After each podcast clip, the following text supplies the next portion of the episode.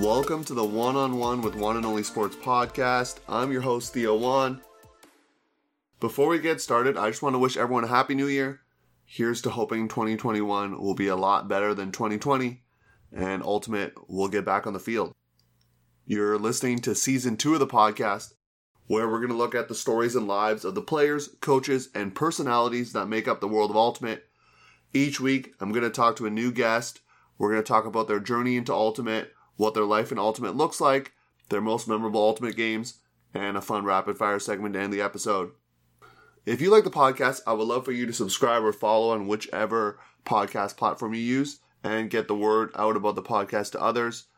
You can drop a review on a platform like Apple Podcasts as well. That would be greatly appreciated. Truly appreciate all the support. And new episodes come out every Tuesday. This episode is brought to you by Flatball Collective. Want to show your love for Ultimate and Disc Golf? You got to check out Flatball Collective, an everyday apparel brand inspired by our favorite sports of Ultimate and Disc Golf.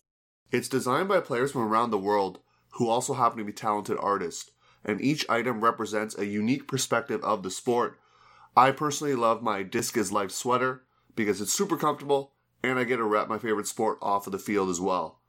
Tees, hoodies, toques, towels, mugs, and more. Pick up your favorite item today online at Flatball Collective on Instagram or flatballcollective.com. Use code one and only 15 to get 15% off your order. That's code one and only 15 to get 15% off your order. Now, with all that done, let's go. This week's guest is Davide Morri. Davide is the player coach for CUSBA La Fotta, the defending Open European Club champions, and the head coach of the U24 Team Italy Open teams since 2013. With the U24 Team Italy teams, they have finished second in 2018 in Australia, third in Germany in 2019, and eighth in 2013. He is also the technical director for all the teams for the CUSBA organization, including CUSBA Shout, the two time defending European Women's Club champions, as well as the university and junior teams. He is also the technical director for the Italian Flying Disc Federation. As a player, Davide has had an accomplished career playing with the Italian Open team at the European Championships five times, and representing Italy at the World Ultimate Guts Championships a total of four times, including winning MVP in the Open Division in 2012. Davide has won the German Championship in 2005 with Mir Saint Mir and a France National Championship in 2006 with Ultimate Vibration UV, who he also played with at the World Ultimate Club Championships in 2006. He also participated in the 2010 World Ultimate Club Championships with Swiss Flying Angel Bern, where they also won a European Club Championship that same year. He has had diverse playing opportunities outside of Europe, playing with Bogota Comunidad El Oso, San Francisco Revolver, and Toronto Goat. His full time job is working with Kuzba, coaching Ultimate to middle and high school students, and has pursued his passion of Ultimate for his career. Here is my interview with Davide Morri. So I'm here with Davide Morri. He's a well accomplished player, but he also is a pretty well known coach now. He's led the U24 Team Italy teams. He player coaches for CUSBA La Fotta, so lots of cool stuff happening in Italy there. Very excited to have Davide on. Davide, how you doing today? Ciao Theo, thank you very much for having me in your podcast. I'm really proud to have a chance to get in in your interview. Appreciate that. so we're gonna start here with your journey segment one. Tell the audience wherever they're listening, could be in Europe, could be in North America, wherever they are. How did you get into Ultimate first as a player? How did you hear about the sport? And then after that, why don't you talk about a little bit of how you got into coaching? Okay, my, basically my journey started when I was 15 in 1998. I had a sister. I, I have three sisters. One played national rugby team in Italy, and the, the middle one used to play frisbee. And uh, she bring me to a Tanner League in the spring, uh, summertime. I used to play basketball and I fall in love with the sport. I start to, to go to the practice uh, at the same time of basketball. And after, uh, from 2003, 2001, I start to play more serious until basically I drop off basketball when I was uh, 25, 26. Then nine years of career between junior and amatorial practice. And when I was 19, I started to practice hard. And coaching, I started when I was uh, basically 19, 20, because I also decided to subscribe to the University of Sport. And then my my goal has been always to find a way to make ultimate more sport and less game since when I was uh, 20, 21. It's definitely a good point there, Davide, because when we think about ultimate, we think people throwing in the park with their with their dog or something, not necessarily the sport. So love that you uh, want to take that on to try to continue to bring ultimate into the mainstream there in terms of its level as a sport. But as a player, Davide, what was it like playing club? You've played, as I mentioned in the bio, you've played for a few different club teams. So how did you get involved in the club ultimate scene where you are? Basically, the, the situation was that when I was a junior and a university player, I used to have more time to manage my ideas and bring the ideas to the field, invented drills. And basically, I have to cut my life between 2005, 6 and after. When I was a junior and a university player, I, was trying to to play hard and uh, find teams strong obviously Italy was not one of the strongest country. And then I, I start to go around the world, like I start to play with the Germans team, like Nils Samir, the champion of, we won a championship uh, there from Munich. We won a championship uh, in Germany in 2005. And after I moved to play with the French team, used to be in the top three of Europe, just like a pickup for international competition after 2008, when we went to Vancouver World Championship in uh, Vancouver, 2008, uh, I started to get in connection with the Colombian friends and also with some Canadian, uh, Mark Serraglia from Italy, he's an Italian who used to play for Furu, and also some Sockeye player because Sockeye used to, to go around the world a lot. And then I start to play also like pick up for uh, for a couple of years, two years, three years for Comunidad de Los in Bogota. Continues my journey finding the country where the frisbee supposed to be approached like a real sport. That when I was 25, 26, I, I went around the world.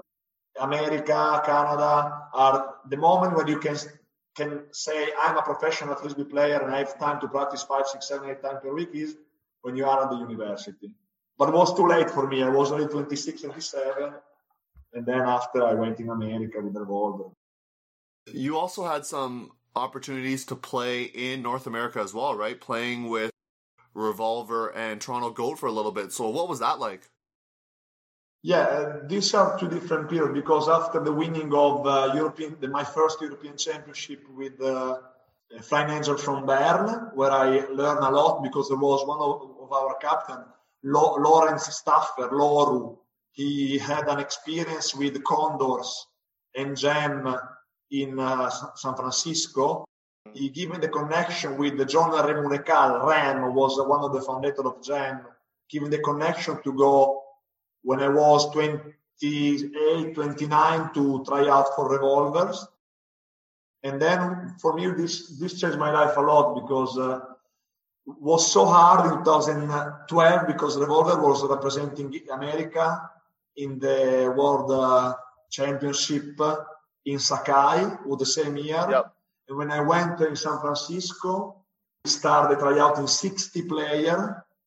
And after two weeks, uh, the car was like two, two months of tryout. The cut uh, and the average tryout from 60 to 30. And after from 30 to 15 and at the end, we stay six player at least in uh, June. We went to Flower Bowl. We were four, and they pick up two player. I make the last last tryout, and they pick up only two. And it was fun because the year after they pick up ten. There was uh, the main player of the Revolver now. I like Kurtz. Elijah Kearns, yeah, yeah. was two or three players uh, basically were young. They've, they've been cut before. You have to imagine they also cut before entering the top 10 Alex Nord because they said was too old, but it was still super strong. There was a really difficult tryout. And in 2013 in Toronto, basically, there was a different uh, a different idea because in 2012 I won the MVP award in Sakai, scoring a lot of points and assists. And after in 2013, basically I have a connection with Toli Vasiliev, with Anatoly, asking if there was a spot for me for a season with the Toronto GOAT. And then I moved to to North America, so to Canada early again. Couple of week practice with the Ironside uh, when I arrived, and after uh, just the just to practice, and after move to Toronto and I have two months. But it was too early because I moved like in June. I decided to go back at the end of August. I play with them for two months, practice three months with them, and after the tournament start, and after I go back home in Italy. Thank you for sharing all of those uh, cool playing experiences and also, shout out to Toli Vasiliev, a friend of the show here, and someone who uh, helped connect us, Davide. So uh, appreciate Toli's help, and and also he clearly helped you with uh, playing with Goat there. But let's talk a little bit about Italy Ultimate. When did you start to realize that Italy was starting to climb up the ranks of European Ultimate? Because you won a European Club Championship, a very big deal with La Fotta in 2019 in the Open Division. When did you see Italy start to really develop and get better and reach that next level in Europe? We can see the dark side approach and the light light side. Basically, the story is that when I get back from the US, uh, already 2009, 10, I was starting to create juniors. You have to imagine the community of Bologna was 60 ultimate player in total in 2005. Oh, wow. In 2000. Uh, 15 we passed to be 800 and now we are like 1500 active player like they practice. I found i founded four clubs not only csb because basically my job uh, when I, I transfer my ideas bring back from the us i convert in the italian mood. People from the school start to, to think frisbee was cool to play and then they create a big base in 2009, 10. And then you have to imagine that the guys won bronze and silver medal in 2019, 18 in under 24. They were junior, like I was their coach when they were at the middle school. They were like uh, 10 years old in 2010. And they, they go up in the level of life compared to experience until the age then you have to imagine that basically I create a community with the people play frisbee also for fun. And after we founded club and the club start to develop coach and the club start to have more teams. Take, take 10 years basically. Because also I have to say that in 2015 already we arrived second in the European Championship with the Fotta and also in 2016 and also in 2018. Then we have team roster was always uh, under 26, 25, 22. We, we put junior inside in 2015 playing the final the European Championship. Was something in the air already, but I never reached. Also the girls. I, I coached the girls. The girls arrived also second in 2016 in Frankfurt. And in 2018, after, after a bad experience in Cincinnati World Championship, they won the same year after they finish like 18 in the war, they go back to Europe and they have work hard in September, October, and they won the first medal of Europe for an Italian team. This is the club. About the, the national team, the story is basically that, that we, we call the golden generation. The people from uh, 1997, 98, and 1994 can say some name, Bruno Mine or Toby Mine, the brother of Bruno. These are famous uh, the stage. There are other people older, famous, but these guys basically are the generation from 2013 World Championship 24 until 2018. They bring up the level of the community, and then after all the people come behind them because these guys became coach, player, start to practice six, seven times per week three time gym, sprinting, three time frisbee, and then after they go to the university and they start to work more. This is why basically Italy go up with the level and they won junior championship European 2017 to 2019. They finished five and four in the World Junior Championship in Lecco and Wroclaw. Then was already in the air to make good result in under 24. But, but under 24 is so difficult. So difficult. I can speak also about Canada, Team Canada, or Team America in uh, Australia. There are some stories interested to see from a cost perspective. Yeah, we can uh, definitely talk about that even right now. Let's talk a little bit about that 2018 game. I remember watching that live. It was uh, I was up late here in Can- in Canada watching it, and you guys put on a great showing. I know not the result you wanted, but a great fight in the final. You were up at half. And it seems like a lot of those players, I remember hearing on the commentary, a lot of those players have been playing together for years. Is that right? It wasn't just they had just been training for for these American and, Canadian teams. Often they're just training for a couple months and then going to these world championships, the the under 24s. But for Italy, it seemed like it was something that happened for a few years. Is that right? Yeah, because basically the story is when, when I accepted again after 2013 in Toronto, 2015 in London, to bring back a, a team only open because Australia was so far away from Italy and then uh, take like 2,500 euros, like $3,000 to go from Italy to there. I decided to do the project in my style, not in the style of uh, amatorial. Uh, and then basically, first I had uh, the 70% of the player from CUS Blafotta live in Bologna, plus some guys from Rimini, Milano, and Padova is close to Venezia. Then it's like one hour by car.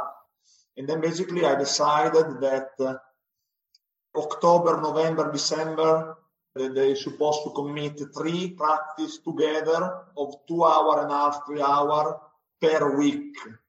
Then you have to imagine they reach like uh, 36, 40 practice together just two weeks before leaving. In the, in the snow, in the ice, because it was December, like now in Italy, was like five degrees, three degrees, minus one. And there were also the Winter League go around the city. Then we said, okay, guys, we don't go to play the, the, the Winter League. I asked the federation to put some money to rent a field, synthetic turf. We never delayed the practice and we have done a, a super, super hard athletic preparation and super hard practice with the disc. And after we gave two two weeks of uh, tapering of to recovery the shape when they basically flew to Australia. And they basically this is why also I think Canada have done their worst under 24 championship because for them was already two or three months in the snow. It was difficult to practice together. The same for America. They were not at the, at the end of the college uh, season. They were in winter. And for us, this was good. Because imagine in, uh, in the half of November, we, have, we had a test match with England uh, and with other team come to practice with Germany, practice for the world in Bologna in November with 10 degrees, 15 degrees. This was the difference. This is also why Canada, and after they get back, they play better. They played also a good quarter of final, lost against Australia in the pool 15-5. Because the Australians basically were in the main of their summer, spring summer, and the Canadians were totally not in shape. After they, they come up in shape uh, during the tournament. About the technical uh, approach to the new system, we decided to introduce with Stack 1.6, like some uh, American teams and Japanese teams used to play. Basically, we started to work in 2016 to convert the idea of the junior to play this new system just to go faster. Because my idea, after study a lot of of games, uh, and after my experience in London 2016 with Italian Nobel team, I take a look to the final, America against Japan, and I saw that if you play horizontal or vertical, in general, if you have only one uh, handler behind, you have more line of uh, flow in front, and then uh, you can basically reach fastest flexible offense. Also starting horizontally and going vertical, and anyway also give more dump and swing space. And then we start to work on that in offense. At the same time, one of the, I think one of the components is a, uh, one, of the good skill of the Italian was the defense. because a story I didn't say to nobody was in 2017, the year before the the under 24 championship in Australia. We went to US Open with La Fotta with 10 of the 24 player supposed to be in the project in the year after. And then they play against Ring of Fire, Sockeye, lost by two against Sockeye, lost by two against Ring of Fire. Basically, we lost, lost by two against Sub-Zero, lost by one against Philadelphia, Patrol. Basically, we lost every game by one or two, and we won only the final against uh, Team Germany in US Open, like 15-3. And uh, we're growing up really, really strongly with a new zone that we don't have time to explain. Don't want to give away the secrets. No, no, I don't give you away the secret. But basically, we we develop more the system of uh, forcing FM instead of uh, forcing uh, one side. We work also in some tactics. And in the final of uh, the World Championship uh, against USA, I spent after we lost in the pool against America 15-4 with a terrible game. We inverted. We changed the the mind of the players. We start to to, to decide to pick up what we learned from the from the losing against England by one, against America by eleven, and we won by four against Colombia in the pre-quarter with uh, a lot of difficulty because we played without the first line. We tried to rotate the player, and then the game was hard until the middle of the, game. Half time, we won by four, five. It was difficult. After against Japan in the quarter of final, the Japanese, in the first game of the championship, we won by one in the pool against Japan. We stolen the seeding by them by one. We throw away three times, they throw away, they throw away four times. We met them again in the quarter and was again a super, super strong game, like with no mistake from both sides. Was the same of the final three, fourth place in uh, Heidelberg 2024 World Championship uh, 2019 because basically we decided to put inside against the first line we have fresh and they play a good game. We passed the quarter and we met against Germany, one against us, uh, this time one against us in the pool by one, and we won against them 15-7 in the semis. That was for us a coming up. Then going back to the tactical uh, ideas was what we can do against Team USA because when we played against them and we lost 15-4 in the power pool was bad. Forcing a flick or forcing back and don't work. And then after a big, big, uh, like two or three hours, I remember of taking videos, taking a look to, we recognized the best solution would have been to play FM until the end of the game. And then we have the night before the final, one big meeting with the one hour with defense, one hour with the offense, against one hour with the D line, special D line, one hour with the zone D line.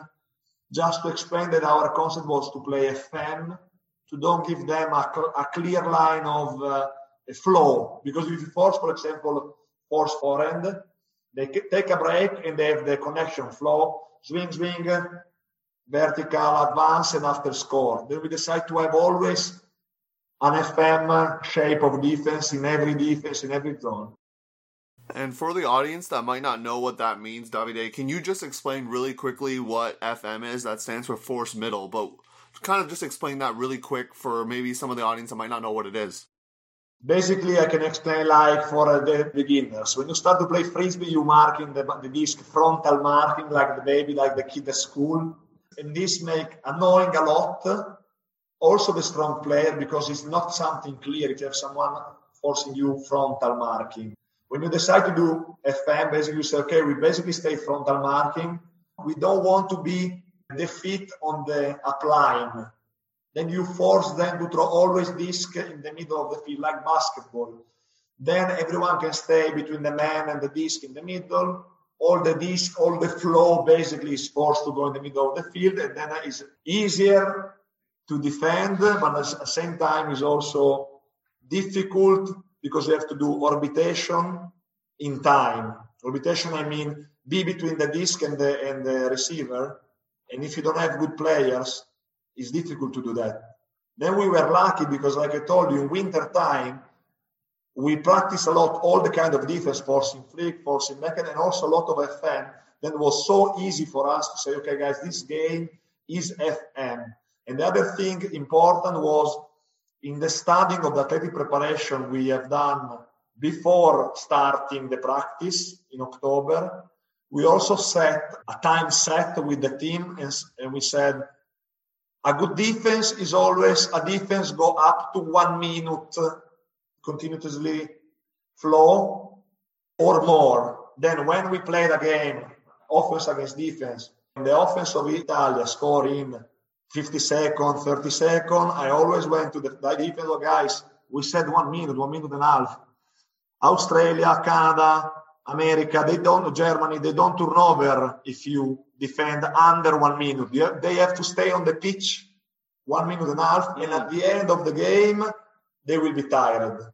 This is what we have done. This is why we lost also. I know, I know why we lost because basically we were up. I think we have been the only one team in the world pull down the USA in the first half because we were winning 8-5, I, I think. But the mistake was that in the second half we start to be more tired and the D line give to the US two or three quick point. Don't give the time to our O line to recover energy. And then we arrive at the end with the disc uh, to go 14 13 for us. We miss a catch, layout catch. This disc supposed to be the 14 13 for Italy in game to 15. And after they went 14 13, for three or four stupid mistakes. This is why we understand that basically the take care of the small things important, but also we finish uh, second in the world. Pretty cool result there, Davide. And I know that game probably eats away at you and you think about it a lot, but I think that's what makes good coaches, right? Constantly thinking about how to be better and appreciate you sharing that with the audience. And hopefully they can learn something about some tactical changes that you can make during a tournament and so I'm going to give you a chance right now, last part of this segment. What's some advice out there for not just national team coaches, but club coaches, coaches out there, if they want to get to the next level, be a better coach, what are some things they should do? If we have to start from the beginning, first you have to take care of every single details like what they eat, where they sleep, what is their routine, they don't have to cooking, they don't have to, they have only to think about playing frisbee. There is the funny story, nobody know, that the night before, the evening before the final, but also this was the same also in Heidelberg the year after, in the 2019 World Championship. We basically pick up all the phone of the player for two days because we decided that was not good to have social media okay, go Francesco, go Andrea, we are with you. We said, okay, guys, give me the mobile. And also, there is a funny story that I went in the rooms with the with, a, a, knife because two players didn't give me the, the mobile.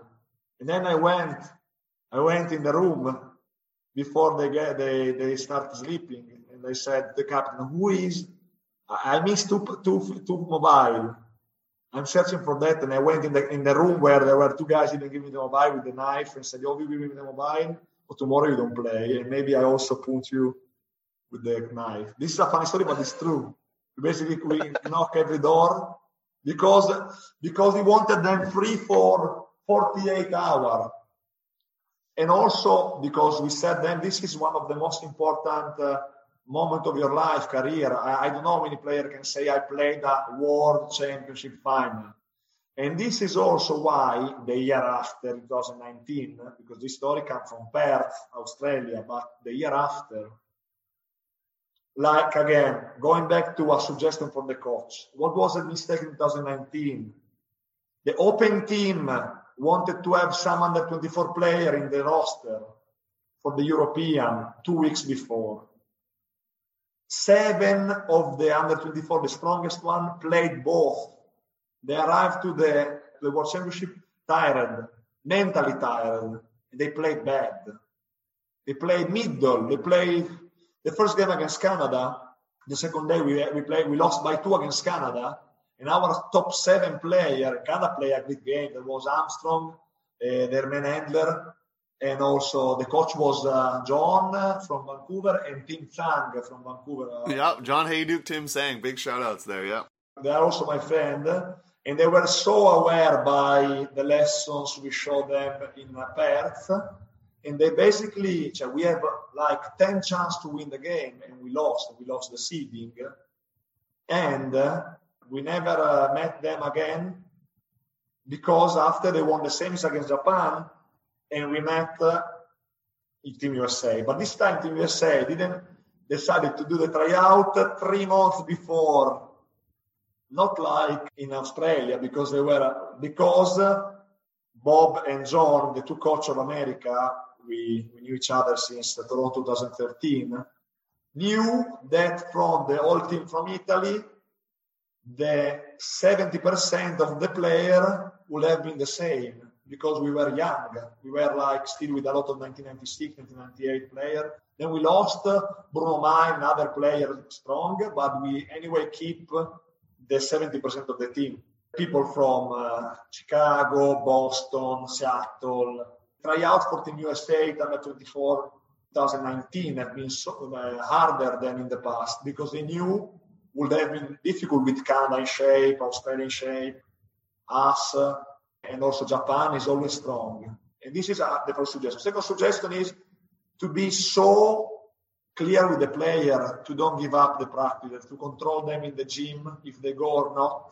Make a program where they maybe they are big and slower four or five months before the the competition and start to to drop off the big weight to be fast and also play a lot of mini ultimate, play a lot of of games where you can uh, have a flow flow system going on. This is the key. It's, it's easy to say in an interview. It's difficult to do in the practice because you have to, to stay with the, with your like Sauron, the, the big eyes of the Lord of the Ring. You have to stay always uh, wake up, and this is the, the secret basically to have success in coaching. But it's not easy. Every every every tournament have an history. Like I told you, we when we lost against Team USA in 2019, the semis, for me was so difficult to to pull up the. I had four or five players totally depressed. Like I was waiting for this game for, since 2018 to give them a lesson, and we lost. They kick us like 15-7. And I said, guys, please, Japan just lost by two against Team Canada. In two hours, we have a game for the bronze medal. Please, if you have to to cry, go away. I, I, cannot say bad word. I say go crying away. You, you, and you, and the other twenty, please go go taking a, a sandwich, uh, cool down because we have a final for the third place. And it's a shame because Ultiworld and Fansit uh, and uh, didn't record the third, fourth place against Japan. We won by two, and it was a super. Uh, Japan played so good, and also us was a game where nobody threw away. Was a perfect game. Then now the people are obviously full of passion when they approach the. You see also in the Nikola Kovic uh, videos, they are in the in the tube when they lose you have to say, oh, guys, the life go on. You don't have to give up uh, the tournament or stop eating or go to bed late. you have to, to stay aware because otherwise, maybe you throw away one year of job or generation of player because they want to win for sure. It's difficult. I, I, I give you the last uh, history. In 2015, I was the coach of still of the under 24 Team Italia in London we won one game of 12 and we finished in the 12th position. We won one game, one. We lost 11 game. We won against Mexico by five in the streaming. And after we lost every game, every game with uh, my team was not the best. Was they were a bit not so experienced, but we give give until the end. We lost by three, four. We finished the tournament, and obviously just understand that 15 20% of this player enter in the team won the silver medal three years after just to say that maybe you are with the head away. Oh, I've done a, a bad performance. I'm horrible. I finished 12. Last time in Toronto, we finished eighth. We were almost close to finish fifth. The life gone. Maybe you will have another opportunity after, maybe, but you have to work harder in the meeting, the, the years during uh, the preparation period. Yeah, Davide, I love your energy and just love all the advice you're giving out there. So that's awesome. For segment two here, we're just going to talk briefly here about your opportunities as a technical director with CUSBA as well as the Italian Federation. So, can you just give a quick snapshot for the audience what life is like developing those programs for CUSBA and the Italian Federation? Basically, the, the idea is that now we are trying to give a, a guideline from the juniors since you are under 17 until the, until the under 24 give the same tactics and uh, behavior element to the junior just to have them ready like we have done for now for the under 24 and open women and mixed competition. We take care of the tactics and at the same time the approach of selection i don't know if in english is okay to say when i have a rotten apple we we used to throw away the, the rotten apple earlier. This is a problem for everyone in, in ultimate frisbee. There are some players strong. I don't want to say name. They don't practice, or they want to be the superstar because they are strong. Already in 2017, the Australian selection, I said I had two or three players strong. You are super strong. You don't practice. I cut you. You fake to practice. I cut you if you have seen the spirit of the game of Italy improve a lot, take also time that if you have a bad approach to frisbee in terms of community or some behavior supposed to be more uh, often reproduced in the past, we cut you. In the past was not like this. Four five years ago, you are strong, you don't practice, but you come back practicing in March, then I take you back again. No, I understood when you can choose you can you have to say sometime you are out. And this is something I think is a problem for everyone in the world because I also got Toronto GOAT or Vancouver player or uh, the Americans less because American when say give a commitment they they do the commitment. In other countries. Uh, Sometimes you have the friend of the friend supposed to be a strong player, but he has a baby, he can come not so often to the practice. We have to understand him. At the end, uh, you don't win. If the people don't have the same commitment, you, you lose. Take a, a, a look to 2017 uh, Ironside final. Graham came back. I think Graham is my age, at 37, 38. He came back to play the season when he was 35. Or Carl Gibson is a friend of mine he's still 35. He practices hard every day. There are some exceptions, but for the rest, I think uh, you need to practice and you have you need time. You can also have family issue, but you need to keep the standard of your team if you want to win. This is the secret. Appreciate you sharing all the secrets. And Davide, in terms of balancing your day, are you doing a lot of stuff with CUSBA mostly teaching ultimate frisbee in gym class, and then how do you balance that with coaching La Fotta and also coaching the U24 teams? Like, how do you balance that during your days? First, under 24 or national federation meeting are always in weekend set from the beginning, then we know. But about the, my routine before the COVID, because now it's almost uh, nine day I don't go in the school anymore because the school don't permit you to enter now because also physical education is not anymore like the past for now. Hopefully maybe in spring, know. Normally my routine is supposed to be in the morning doing four hour first from 8 or 7 a.m. to 9 if I have the possibility to go practicing for myself. To be in shape in the morning, every morning from Monday to for me in the evening with the team. But after basically, or, or from 8 to 10 to 12 a.m. or from 10 to 2 o'clock p.m.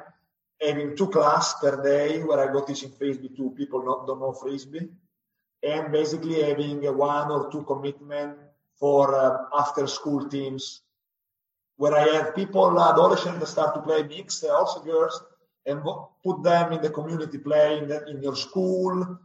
I give you uh, more guideline for ultimate frisbee like a sport. Then you pass from having fun and playing basketball, volleyball to stay in the afternoon in your school, play frisbee one time per week. And then I have two or three school in a period. And uh, in the afternoon, evening, basically of my five evening, I have three time or two time I coach my under 24 team. They are basically people from 17, 16 years old until 23. It's a group long with uh, team A and team B. Whose Red Bull is my preferred basically team, but it's one of the CSB teams two or three times per week. And the other three, and before or after the, my practice. Other three times per week, I have my practice with the team.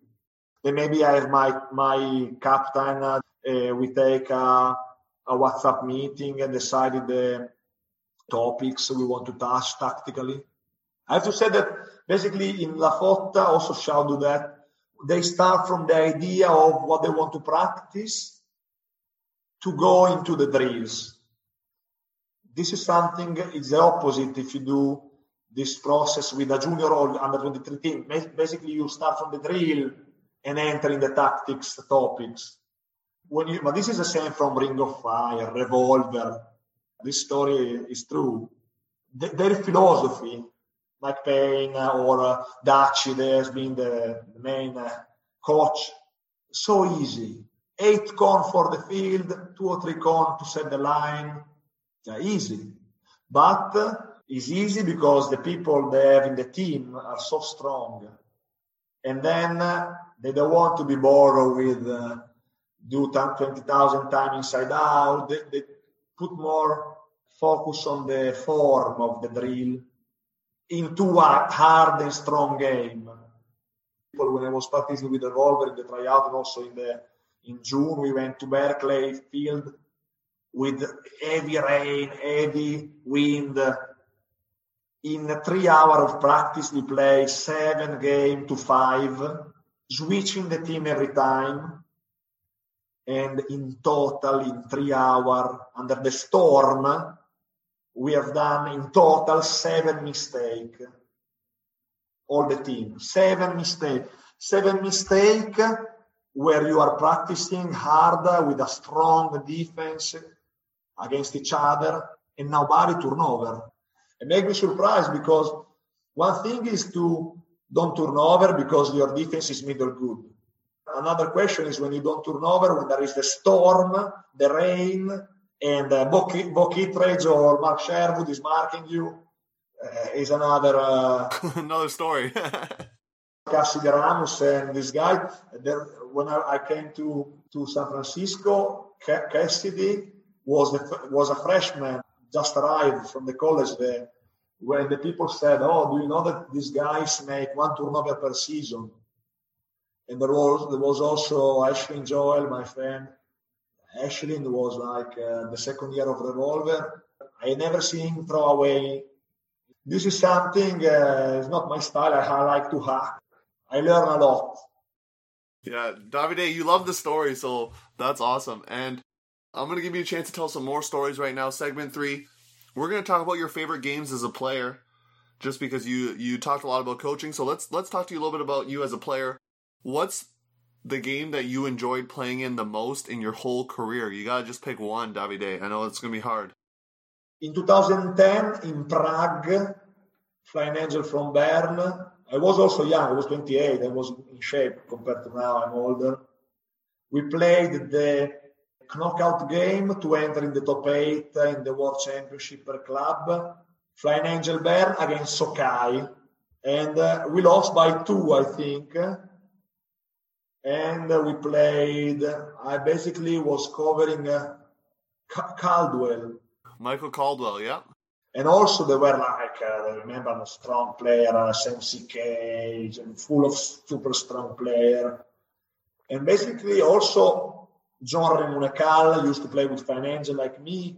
We play an amazing game. We stay until 12 all against Sockeye. I also play well. I score a lot.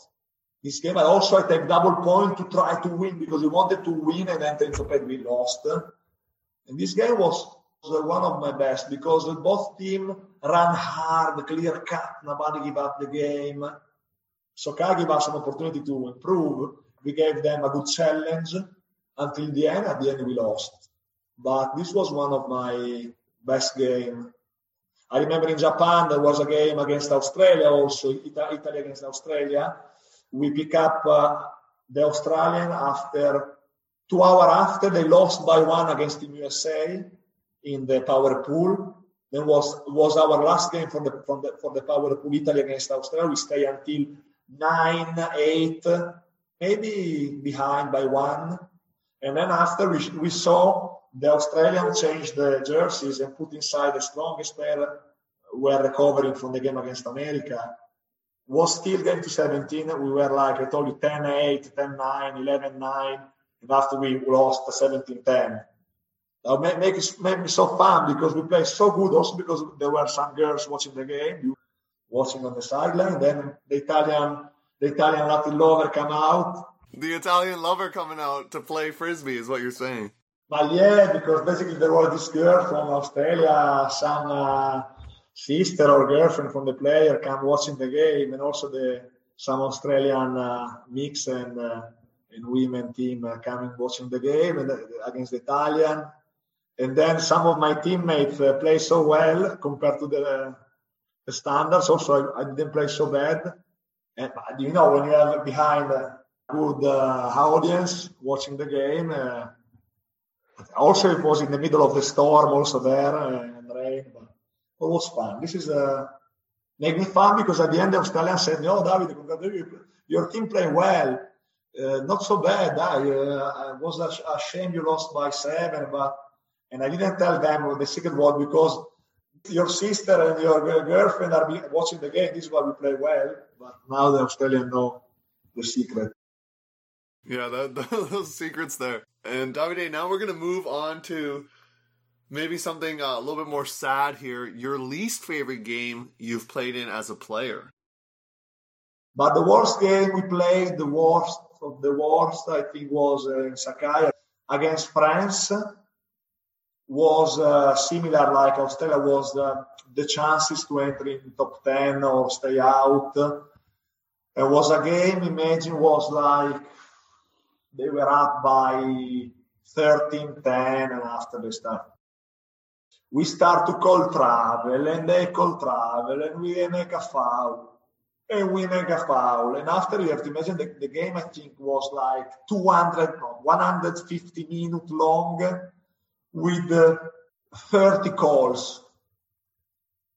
But do you know when you make calls, also me, also me, I was nervous, also other player, just to make calls. This was because you don't want to give up that you have to lose or you have to win, or maybe you are playing bad, but you want to win. You must win. And this was one of the worst. At the end, we re-establish a friendship with them two or three years after. About a, a tactical game, I was so depressed when we lost against uh, in Lecco 2014 World Championship. We had a power pool with uh, there was basically a triangle, two spot for three team. Ragnarok with a lot of uh, five, six American players from uh, double wide joined them. Colony from Australia and us. And then basically it was bad because we had the first game against Colony. Uh, we take a look in the morning, uh, playing, uh, watching the game Ragnarok Colony, and we, we didn't understood that Colony were basically winning easily because Ragnarok didn't play because they wanted to take the energy for us. Then after we played against Colony, and we basically lost by three. We almost went close to win, but not enough. And after we give the best we can, so yeah, two hours after we had the Ragnarok in the game. I also was tired and also I, I played bad. I, I threw away three or four discs. I was pushing by the my defender was one of the double wide guys. Then I the deep, and then they they pushed me to take a lot of disc, but the flow was basically cracked because I was forcing frontal, and then I I didn't have the chance to hack because I knew if I enter in the flow, it would have been easier for La Fotta winning. And after I the first half I was uh, focused. The second half I wanted to anyway to hack, and I was stupid. And also we never stopped there in the D line. We started to play double point and we lost. And then we went out from the top 16 after a good tournament. This was a shame. I always have in mind why we didn't try to win for real against Colony or why we didn't give up the game against Colony because sometimes you cannot win every game. You have to calculate if you have possibilities play hard that you can, but also understand that sometimes you can use the game to make improvement of the team, create improvement for the second line or third line of your team, and maybe give up say to the strongest guy, don't play. Come here. No, I want to play. I want to win. No, no, we don't want to play. Otherwise, you lose. Revolver, Ring of Fire, GOAT, Fury. This team have big roster, club and big rosters. Then they can manage. But when you have 24 people, where the strongest are 12. Uh, yeah, if you have a lack of depth, you have to really pick your spots to where you go hard because you risk, as you said, getting tired and then potentially something bad happening. So also, it's like poker. You have to point your fish your, your, you have to point your money where, you, when it's better. This is something I told you, probably going back to the season 2018, we won against Clapham in the power pool, we won 15 10. And after we lost by two against Ring of Fire, uh, we won against Comunidad del Oso, we arrived to the pre quarter against Nomadic Tribe. Ah, rumors, Steve Lafontaine, top eight in the war, blah, blah, blah. We played the pre quarter horribly. Our O line throw away seven times. Our D line recovery from 8 4 to 8 all. And after we lost again 4 5 points. And we give up our championship for a question of uh, bad uh, approach to the game. But uh, when you have to win the pre quarter and you have uh, the Japanese like to play a slow game, poaching, uh, keep the flow, didn't give the disc away. And you have to be ready. You don't have to say, "Oh, I just, I just won against Clapham. I just lost by two against Ring. Then I'm strong." At the end, we lost. This is the story. Lessons, lessons. My madness is that I remember really well a lot of games, also from coaching and player side. Then it's my, my nightmare. Sometimes I take a look to the game again and I said, why we do that? Every time I take a look to Italy against America, final, I said, oh, we are, we are 13, uh, we are 12, 9, it's almost done. And we lost because the video don't change.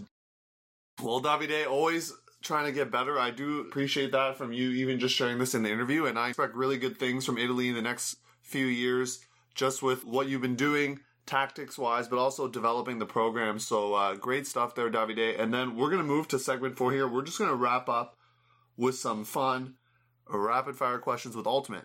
So, first question is which throw do you prefer, your flick or backhand? The flick, uh, but I like also the backhand next to the neck of the people. I like to feel the the board between foul and uh, breaking uh, next to the neck to back. end. But flick, there you go. Flick. What about hammer or scuba? Basically, I don't. I, I, I cannot flex my elbow anymore. I like more the hammer because the scuba is uh, something I cannot do so well. I can do if I want, but uh, hammer, hammer. What about? Would you rather drop a pole or drop a catch in the end zone? I drop a pool only one indoor house because I'm not playing handler so much. And, uh, but but uh, drop a pool in an indoor game, and after we lost by one. Drop a catch, uh, not so often, but I had uh, just one time, yes. I dropped basically the, the, the, the catch to win uh, 14 uh, 10 just to close the game, just win 15 10. And after the, oh, team, no. the, the, team get back to 14 all, but we won anyway. But I don't know why we, we I miss this draw. I, I miss this catch. I still think about. I don't miss too much catch no, normally. I do other stuff. I'm going to give you a choice here. You can win five silver medals at, let's say, Worlds, or only one gold medal at Worlds. Which would you choose? A gold, obviously, to enter in the Hall of Fame. Yeah, you can have a story to tell to your uh, to, the, to your son. Grandkids. Now, not because silver is bad. A medal is a medal, but gold is better. And what about? Do you think Ultimate the name should be renamed to something else? Think about that also in the Italian Federation. The problem is that normally the people call Ultimate Frisbee flying disc. If you take a look to the IOC, because I'm also in the athlete committee from WFDF uh, since 2018. But uh, for me, Ultimate Frisbee is the clear compromise between the name of the sport we practice and put the frisbee inside. Flying disc have the mistake that after the people like the dog can say, oh, you play the flying disc like the, the UFO, you are an alien. Then, uh, I don't know. In Italy, if you say flying, I play flying disc, I think for a mother language, English mother language, flying disc, uh, make fun. Like uh, dog uh, frisbee. Yeah, yeah. Yeah, they don't they don't take it seriously. Yeah, I think flying disc is a good name the official name we, we need to use.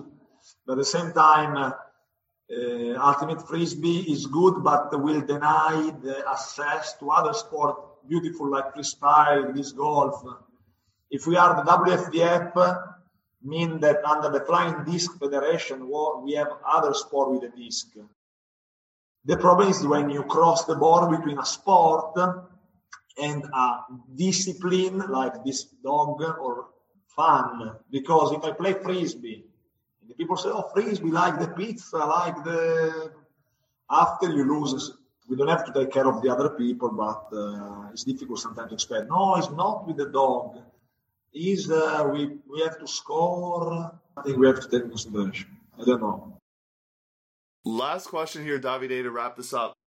I'm going to give you all the talent in the world, and you can't choose ultimate for this question. So I'm going to give you all the talent in the world you can pick any sport, any team to play for. What would you choose? I think I will. I will pick up uh, basketball national team of. Uh, but I think that uh, the stereotypes could be I want to play the national soccer team.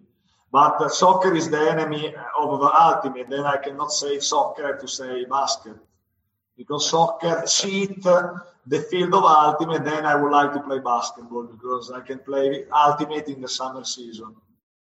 Appreciate that, Davide. So that actually wraps up our show for today.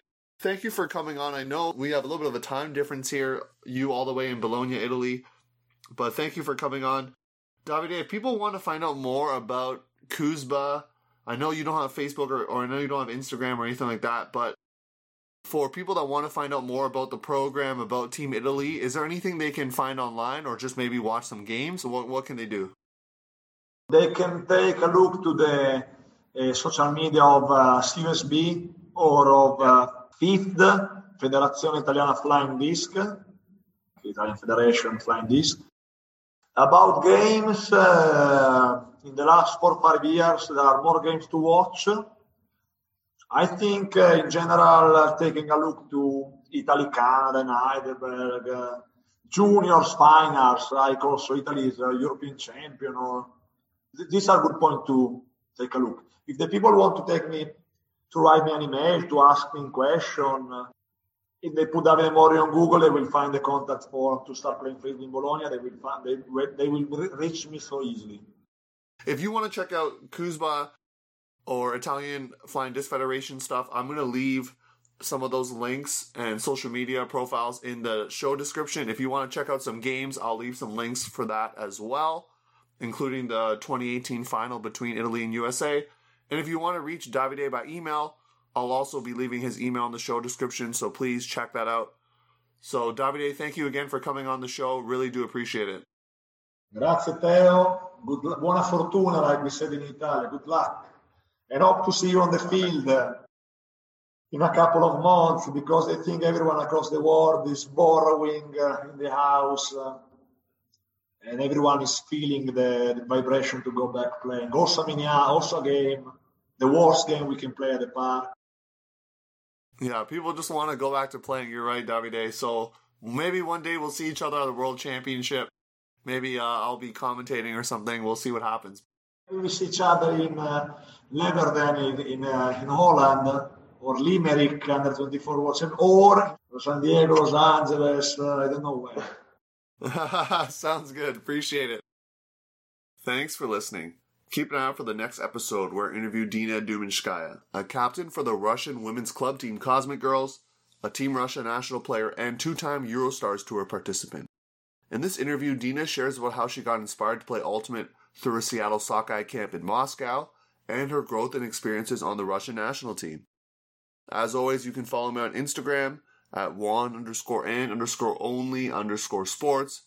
You can see my commentating highlights on YouTube at the channel One and Only Sports, and you can reach me by email at theo.juan6 at gmail.com. Catch you listeners on the flip side. Peace.